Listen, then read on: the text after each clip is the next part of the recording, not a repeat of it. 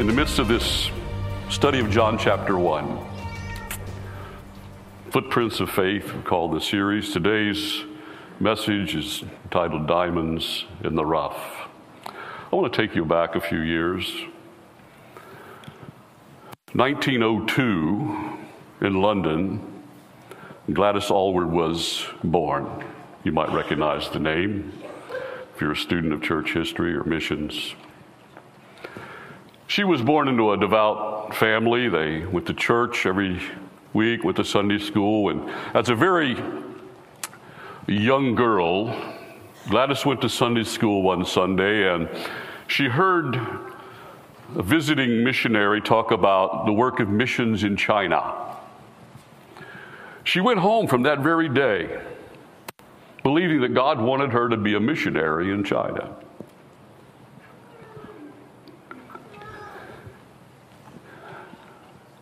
Well, that had to be years off. She was a youngster. Things happen, life gets tough. She had to quit school at age 14 and go to work to help support the family. 12 more years elapsed, and at age 26, she still believed God wanted her in China. She applied to be a missionary, China Inland Mission, most notable missionary in, around in those days.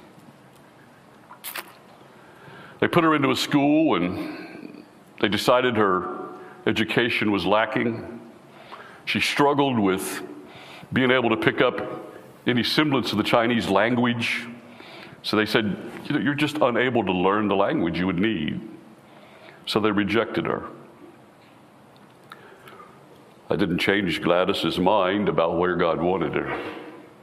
She went back to work being a maid and saving every possible I was going to say penny. I don't know what's English money, whatever it was.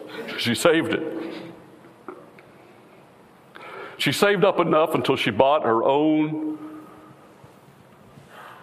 ticket on the train, the Trans Siberian Railway, I think it was. Traveled all the way through Russia and to northern China. Paid, paid her own money that she'd saved up third class ticket, very dangerous, very dangerous vo- uh, trip. Uh, tensions between Russia and China and Japan was involved in the area, a lot going on, and, and she was actually kidnapped for a while in the midst of that trip. When she got close to having just enough money to buy the ticket, but she didn't have quite enough, she looked down and she realized she was wearing a pair of quite well known and expensive shoes, so she sold them. Then she went and bought a second-hand pair, kept the difference to help make the final amount she needed to buy the ticket. Oh, I said pair. They weren't really a pair. The only two she could find in her size were both left foot shoes. She wore two left footed shoes all the way to China.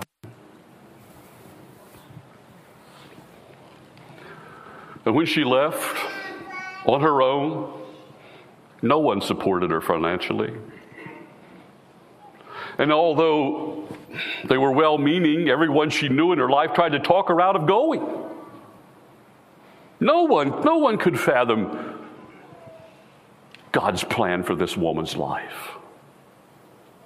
But Gladys listened and she followed. Amazing woman. She's best known with her work among orphans in China, and in particular on leading a group of over 100, might have been closer to 200, across the mountains of northern China to safety when war broke out with Japan. Everywhere she went, she spread the gospel and won many to Christ. She learned the language in a matter of weeks once she got there and was putting it in use, by the way. After, thir- after 17 years, she returned to England. She needed to recuperate health wise, mostly. While there, she began to tell her story, give her testimony, and soon someone wrote a biography of what had happened in China. And in 1958, a major motion picture was made of her life and work in China. The Inn of the Sixth Happiness, it was called. She literally became this woman nobody believed in literally became the best known and perhaps the most influential missionary in the world at that time.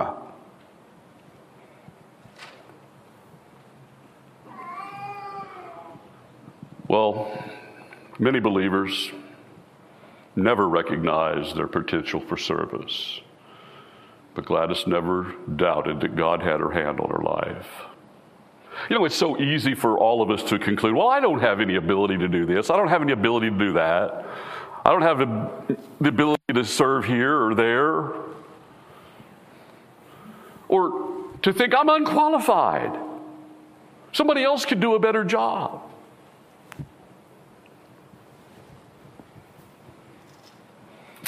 Peter probably felt the same way. He was an unrefined, unimpressive, seemingly insignificant fisherman. When Jesus Christ began to lay out the plan for his life, as incredible as it may seem, God sees your potential and your potential. And all he sees the potential in all of us. And he has a plan and a purpose, a unique plan and a purpose for each of us.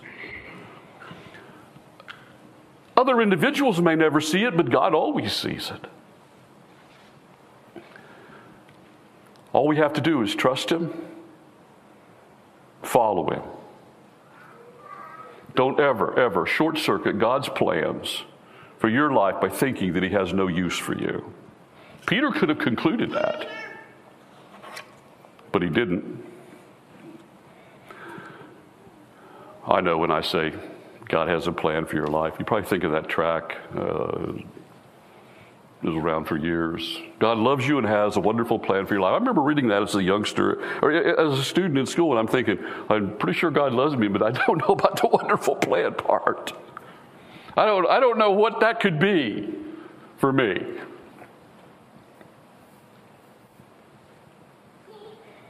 To give you some example about where I was at in those days,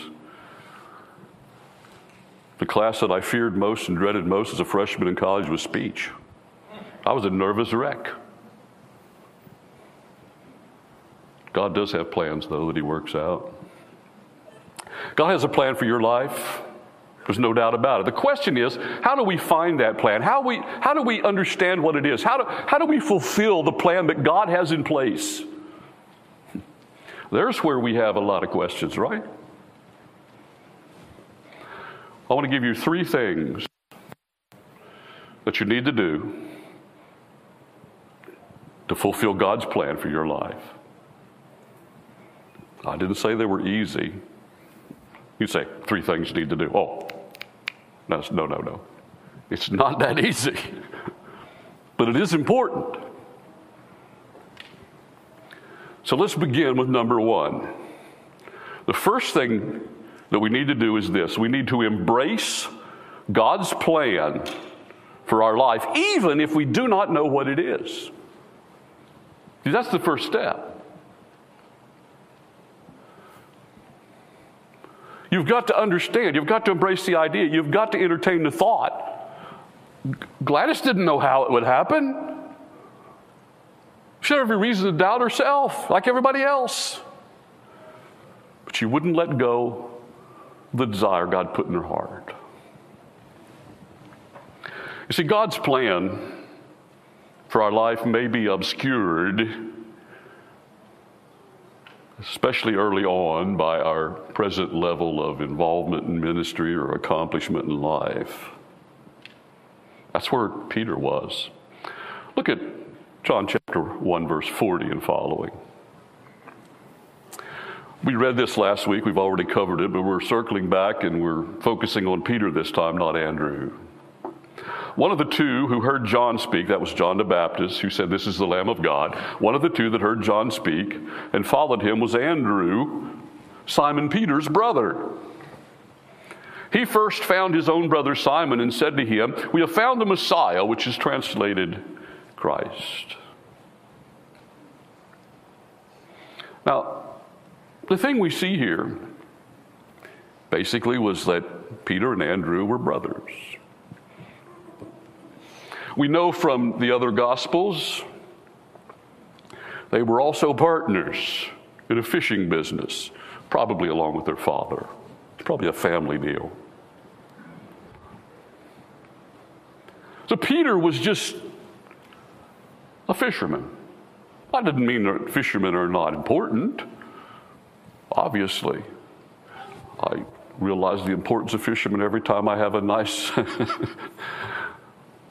fillet of fish. But the point was, in Peter's mind, he was just a fisherman. No doubt. He, he wasn't a rabbi, he, he, he wasn't a disciple of a rabbi. John tells us, John, the disciple, the apostle who wrote John, tells us that Andrew was a disciple of John the Baptist. But it doesn't say anything about Peter. Some have, some have uh, surmised that Peter too was a disciple of John the Baptist. If he was, it wasn't in the same sense that Andrew was, it doesn't seem. So he didn't have any notoriety as far as his profession, his accomplishments, or his association with anybody. But still, God valued Peter and had a plan for his life. It was very important, as we all know. So God does have a plan for our life. It doesn't matter who we are, what walk of life we come from, what we're doing right now. And by the way, what you're doing right now may be intricately a part of God's plan for your life in its fulfillment, or it could be a step to something more. We will discuss those ideas in a moment. But God does have a plan. How do we know He has a plan for Peter? Well, again, verse 40. Actually, let's jump down to verse 42. It says in verse uh, 42 that God, or Jesus, I should say, gave Peter a name. Jesus looked at him, it says. Jesus looked at him and said, This is the first time Jesus ever laid eyes on him. Jesus looked at him and he said, You are Simon. That's his given name. This his name his daddy and mommy gave him, I guess. Where else he'd have got it. His name was Simon. Simon, son of John. But Jesus, the first time he looks at him, says, Simon, the son of John, you shall be called Cephas. Now that's the Aramaic word for rock. And that's why John wrote the explanation, which is translated Peter. Because Peter, Petros, is the Greek word for rock. And John, the apostle, is writing the Gospel of John in Greek, so he needs to make that note. But Jesus and his disciples probably routinely spoke in Aramaic. Either way, it means rock. Now, the name that Jesus chose for Peter was significant, obviously, or wouldn't have used it. Jesus gave him a name that was based on his potential rather than his present situation. He gave him a name that was prophetic. He gave him a name that referred to someone who was dependable, someone who was consistent, someone that was uh, an accomplished leader, but Peter, at this point in his life, was vacillating, impulsive, undependable. You, well, you add the adjectives you want to add. And Jesus looks at him and says, You shall be called rock. You know, it, it brings to mind something that happened in the Old Testament, the book of Judges, chapter 6. Gideon, who became a judge in Israel, was hiding out, threshing wheat in a wine press, which is a hollowed out place in the rock in the mountains. Why? Because the Midianites would come in and take their crop every year. And, and Gideon is hiding out and threshing wheat in an unlikely spot, and suddenly the angel of the Lord appears to him. And what does God say to him? The Lord is with you, O valiant warrior. Well, he was anything but a valiant lawyer standing there, hiding out, threshing his wheat in secret. Sometimes God has a way of communicating his confidence in us and his plans for us. Now, he doesn't speak to us probably. uh, I, I, doubt very seriously if he's ever said anything directly to you. He hasn't to me. But God has other ways of speaking to us through other people, just the leading of the Holy Spirit internally. That changed Peter's life. That statement, the first time Jesus laid his eyes on him, changed Peter's life. Now, only in one aspect. There's a lot that needed to be changed in the future in Peter's life. But it changed his perspective from someone who thought he was a nobody to somebody who thought, oh yeah, there, there's every evidence here to believe that Peter, at this point, when he said that to him, had already recognized this is the Messiah, taking Andrew's word, and who knows what other all conversations went into that. And for the Messiah, the Christ, the anointed one, to say that about him, that opened all kinds of doors in his mind. So, the first thing we need to do is simply this embrace God's plan for our life, even if we don't understand it yet. So, let's move on to number two. There's a second thing we need to do. And we don't find it here in John 1. But it's the only way that Peter could get to the point of being called a rock legitimately. And that second thing we need to do is this we need to follow the path that God sets before us. Because God is a sovereign God, and He is intimately involved in every detail of our life, just like He was when He created us in the womb, making us who we are and giving us all the qualities of our personality and all the rest. He's at the same time intricately involved in the circumstances of our life and what happens and what influences us, who we uh, are around and uh, who we uh, benefit from, all that. And he begins to set forth a path before us. He doesn't necessarily say to us, You're going to end up being a rock, but he does a similar thing that he did here for Peter. He set Peter on a path. You see, Peter's nickname conveyed something to him about God's plan. He, he didn't know what. And, and Jesus said that of him upon the initial meeting with Peter. In fact, verse 42 says that when Andrew brought him to Jesus, Jesus looked at him and said immediately, You are Simon, the son of John, you shall be called Cephas. God doesn't need a lot of time to contemplate things. He sees it all like that, before that. And when God says something like that to you, to you, you, you what do you do? You know, there's nothing to do but follow. See, that's what happened to Gladys Aylward in that Sunday school class when she was a child, and she was left with no other option but to follow. I don't know how God communicated it to her. I don't know how it happened, but somehow she knew God's got a plan. She never let go of it. So God has a plan, and, and we just have to simply follow. P- Peter could not possibly have understood the full significance of his new name at this point. But not too many days after something happened.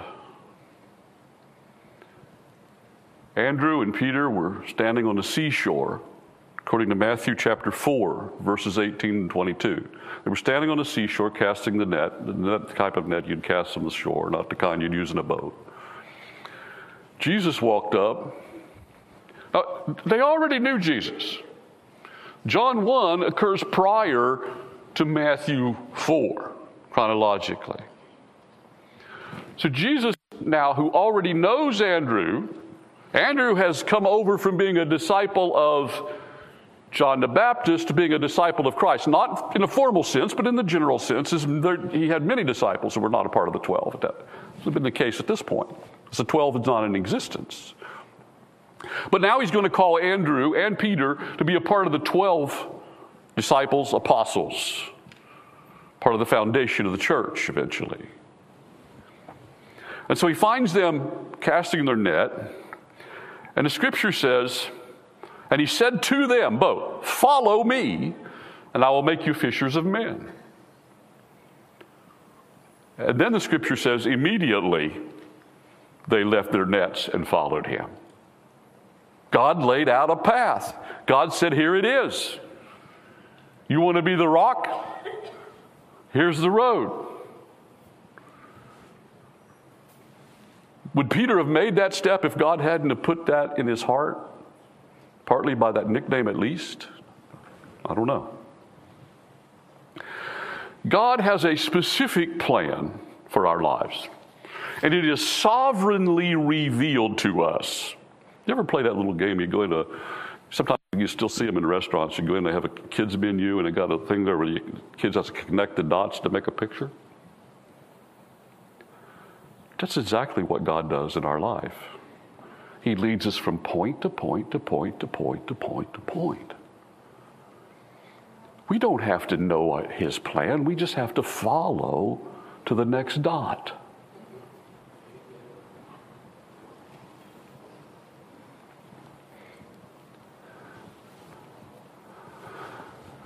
God has a specific plan for our life. It's sovereignly revealed. It's like connecting the dots, but eventually we see the picture. Think of Joseph. Joseph, Joseph was prepared in a sense from the very beginning for what God was going to do in his life because Joseph had the ability to interpret dreams. I wouldn't put too much stock in your dreams, okay? I, I find that I dream about things that I'm thinking about. And sometimes I wake up in the middle of the night and have a, a new point for my sermon. I mean, it just happens, you know. But, but uh, God, God can do anything He wants, and He might. But He doesn't routinely speak to us in dreams. But this is Old Testament. That we, the believers there didn't possess the Holy Spirit. Uh, it was a different day and age, dispensation, and Joseph had the ability to interpret dreams that God caused people to dream to reveal information. And he used it, and it wasn't appreciated one bit by his brothers, who were jealous and sold him into slavery. He was a favored son who became a slave, and then from going, being a slave, he went to prison because he was falsely accused. And then finally, after rising in Potiphar's house to managing all of his affairs, to rising to the guy, you know, administrating the prison, he ends up number two in the whole land of Egypt. In the end, God's plan unfolded to where he was the means of salvation for his father and his brothers, the nation of Israel. Just followed the dots. Didn't have any choice. Didn't like it very well either, probably. Just followed the dots. So, how do we fulfill God's plan for our life? Well, number one, you have to embrace God's plan, even if you don't know what it is. You know, that, that comes down to Romans 12, 1 and 2, doesn't it? I beseech you, therefore, brethren, by the mercies of God, that you present your bodies living, a living sacrifice, hmm. holy and acceptable unto the Lord. And be not conformed to this world. Don't, don't let the world's plans, the world's ideas, the world's thinking shape your ambitions in life. Be not conformed to this world, but be transformed by the renewing of your mind, that you may what? Prove the good and acceptable and perfect will of God. We prove out God's will more than anything else. That's the way God works. Embrace God's plan whether you know it or not. And then, number two, follow the path that He sets before you. And that brings us to number three The third thing we need to do trust God to prepare you for what lies ahead. See, Peter not only followed the path, Peter not only stepped out on faith, Gladys Aylward not only stepped out on faith, but they had to trust God to give them what they needed to function, to prepare them for what his plans were and how it would be that they could carry them out.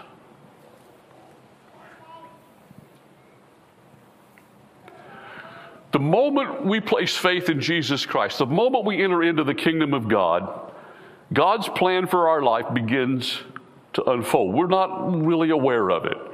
But it is at that point that the scripture tells us that the Spirit of God gifts us in particular areas of service. And I don't want to get into a long discussion of that this morning. There are various gifts, many of which are no longer operative in this day and age but several that are.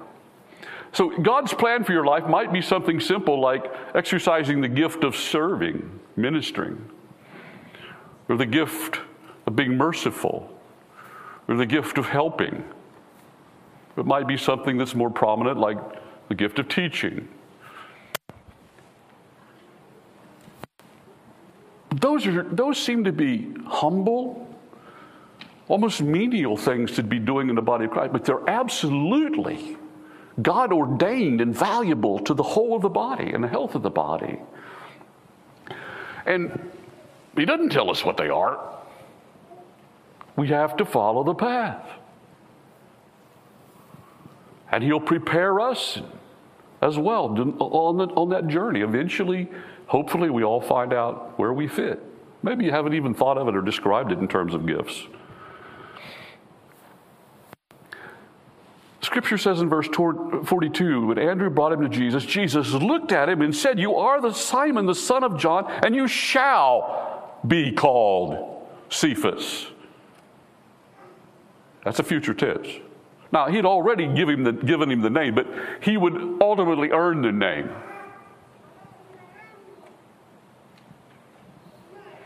And that would require a process in which God worked on his character.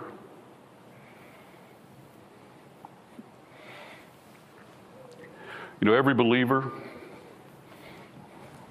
comes to Christ is a diamond in the rough, so to speak. You know, diamonds don't look very pretty when they're found, mined or whatever. I probably wouldn't even recognize one. But those who recognize what a diamond is in the rough know and see its value ahead of time.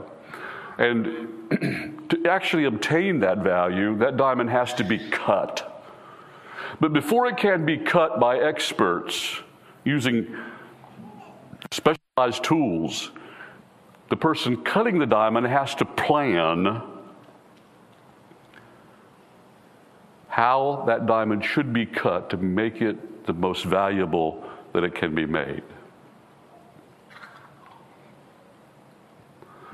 You know, I checked out a site on the web, WPDiamonds.com. my researcher clued me into it. That's my wife. I went there and I found out that the most expensive diamond in the world, I can't pronounce the name or I would tell you. I don't know what language it's in. I see the English transliteration doesn't do me any good. But the most expensive diamond in the world, you want to take a guess? You want to take a guess how many million it's worth? You'd be wrong because it's worth more than a million. It's worth more than a hundred billion. It's worth more than a billion. It's worth over two billion dollars. Because it was found, the potential was seen, the plans were made, to make it its most valuable, and that's what turned out. Now, here's the thing we, as God's children, as part of the body of Christ, are far more valuable than $2 billion.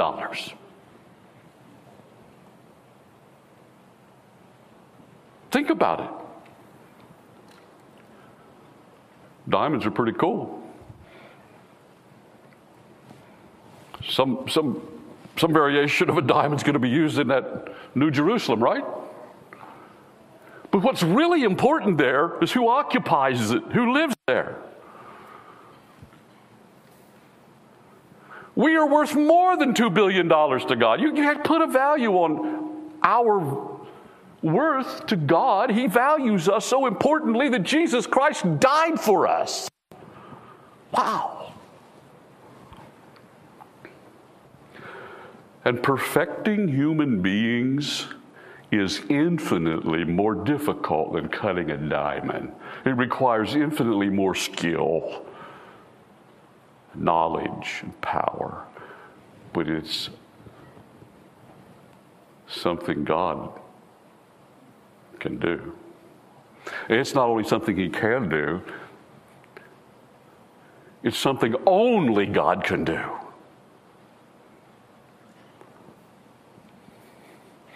The only hitch in the work, the only problem with all that is we allow Him to do that work on us, not rebel against it. Rejoice when you fall into various trials, James says. Why? Because he's trying to chip away some things that shouldn't be there in our life through those trials.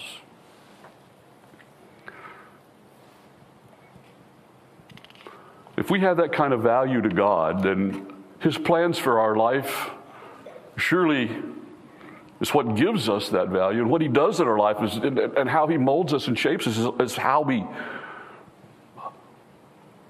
obtain the purpose that He has for us. That's what gives us value. But you see, it wasn't until Peter's ultimate failure that he became the rock. Now, listen, Peter gets a bum rap. I mean, Peter gets a bum rap from a lot of Bible teachers. They talk about oh, Peter had the, uh, you know, the proverbial put your foot in your mouth problem. Every time he opened his mouth, he was, you know, he was off base. Uh, much is made of Peter's failures and, and such. Uh, and that's legitimate. But think about it for a minute. Peter walked on water before he sank. Nobody else got out of the boat. It was only Peter who confessed, Thou art the Christ, the Son of the living God, right before he rebuked Jesus for talking about his death. But nobody else spoke up. It was Peter who drew his sword into the garden and was willing to defend to the death the Lord Jesus Christ when nobody else did. Yeah, he drew his sword and Jesus had to tell him to put it away. Okay, but but he had some good qualities. He was brave, he was strong, he was proactive, had all the things he needed to be a great leader. He even claimed he would never forsake Jesus. Every, all the rest might forsake you, but I will never forsake you, right before he denied him three times. You know what I'm describing? I'm describing my life and your life, okay? Right? We're just here and we're there. We're up, we're down. Inconsistent. And no matter how long we live, there'll still remain some inconsistencies. And I, I thank God I'm at least I'm not near as inconsistent as I used to be. So Peter, after he denied Jesus, he, he gave up. He, he basically quit the ministry. He went back to fishing. And Jesus had to find him along the seashore and ask him three times, Peter, do you love me? And every time Peter would not really say, I love you with the utmost love, agape love. He always used a lower term. Why? Because he learned not to be prideful. He learned to be humble, and he realized he claimed he would not do what everybody else would do, and he did the same thing. And God had chipped away and chipped away, not only for those three years, but especially in that last week. So much of what brought Peter to the point where he was no longer a diamond in the rough, but a real rock.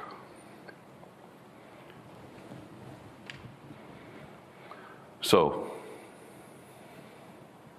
life life as a believer. It's kind of like an experience I had been a long time ago. My daughter Brittany was probably in junior high, and my brother in law and I took Brittany and Brittany's cousin to a maze on Myrtle Beach, Myrtle Beach, South Carolina. It was, we'd drive down, it wasn't far from where we live. And we'd been there many times, and we always saw the advertisement and saw the maze. But finally, we said, we're just going to go, got to go through that maze. It stood outside. And uh, so we go up and we buy our tickets, and it was like, you know, if you can get through this maze in 20 minutes or something like that, you get a free ticket to go back, or there's some reward. And we thought, oh, it doesn't look that difficult. We, well, surely, you know, so we buy our tickets, we go into maze. Well, we're in there wandering around, and pretty, pretty soon, Brittany and I got lost from Earl and Ashley. We didn't know where they went, what turn they take. We were by ourselves. And, and, no matter where we went, we always ended up back where we started. We never made any progress. It was, soon getting, it was soon getting depressing. I mean, it was 95 degrees in the shade, and nobody had water bottles they carried around in those days, and we were getting thirsty. And I, I finally got the point. I said, "Doggone that!" Earl was finally getting back to me for time I put the, you know, the exploding golf ball in his tee or whatever it was. You know, I said, "That's." He, he, I know what he's done. He's got ahead of us, and he, you know, they had doors in there that they had bolted shut. You weren't supposed to go through. Uh, he, he has made an adjustment ahead of us to the doors, and he's sitting back there having the babes laughing himself silly. We continued. We just couldn't get. We could not make any progress. I mean, I think an hour went by, over an hour, and we're like, something's wrong. Uh, they, they, you know, Earl's either pulling a trick or they, they made a mistake today. We can't get out of here. By the way, when we finally got out, Earl and Ashley were still inside, so it wasn't them. You know how we got out? Well, the first thing I had this epiphany. I said, Hansel and Gretel. They gave us these tickets. I just pull them off, and every time we go somewhere, I'll drop it. At least, I, at least I'll know when we're going the wrong way or we come back, you know. I did that for a few feet and I looked down and I thought, I only dropped two or three. There's like 25 pieces of paper there. So apparently that process has been tried by a lot of other people. You know what? The only way we ever got out of there is we finally got far enough away and we looked over the top of the barrier, and they had this platform up there where they sold the tickets, so people go up the steps, and look down and watch people in the maze. And we was like, help! and they finally, it took a while, but they finally directed us the right way to get out. A life is like that. We're literally amazed. What does, what does Proverbs 3, 5, and 6 say? You all know it, right? If not, look it up or write it down and look at it later. Proverbs 3, 5, and 6. Trust in the Lord with all your heart, and do not lean to your own understanding. In all your ways, acknowledge Him, and He will make your paths straight. The Hebrew literally says He will smooth out your path, He'll take the obstacles out. It doesn't say He'll tell you what the path is or how to get there. He'll smooth out the right path to put you where He wants you. So, God in our life is much like those people we looked at standing up there in the balcony, so to speak. And, and when we get stuck and we're all out of answers and we turn to God, somehow sovereignly God will direct us on the path. It's the only way we make any progress. But this whole process, which I think the Bible calls living by faith, this whole process sometimes bewilders us. And it makes us think God's kind of lost us and, and we're wandering around amazing He doesn't know where we're at. And we don't have any capability of making anything work. But that's not true. So let me give you an action plan. This is an action plan for your life. By the way, it's just a variation of the three points so far. But you might want to write this down, and especially the verses that go with it. Embrace God's plan for your life, even if you don't know what it is, number one. Romans 12, 1 and 2. Number two, follow the path that God sets before you. Add, add Hebrews 11, 6 to that. Then finally, trust God to prepare you for what lies ahead. Oh, I, did, that, I thought I reworded it, but that is, that, those are the three points, right? That's the action plan. That's how you begin to find your way.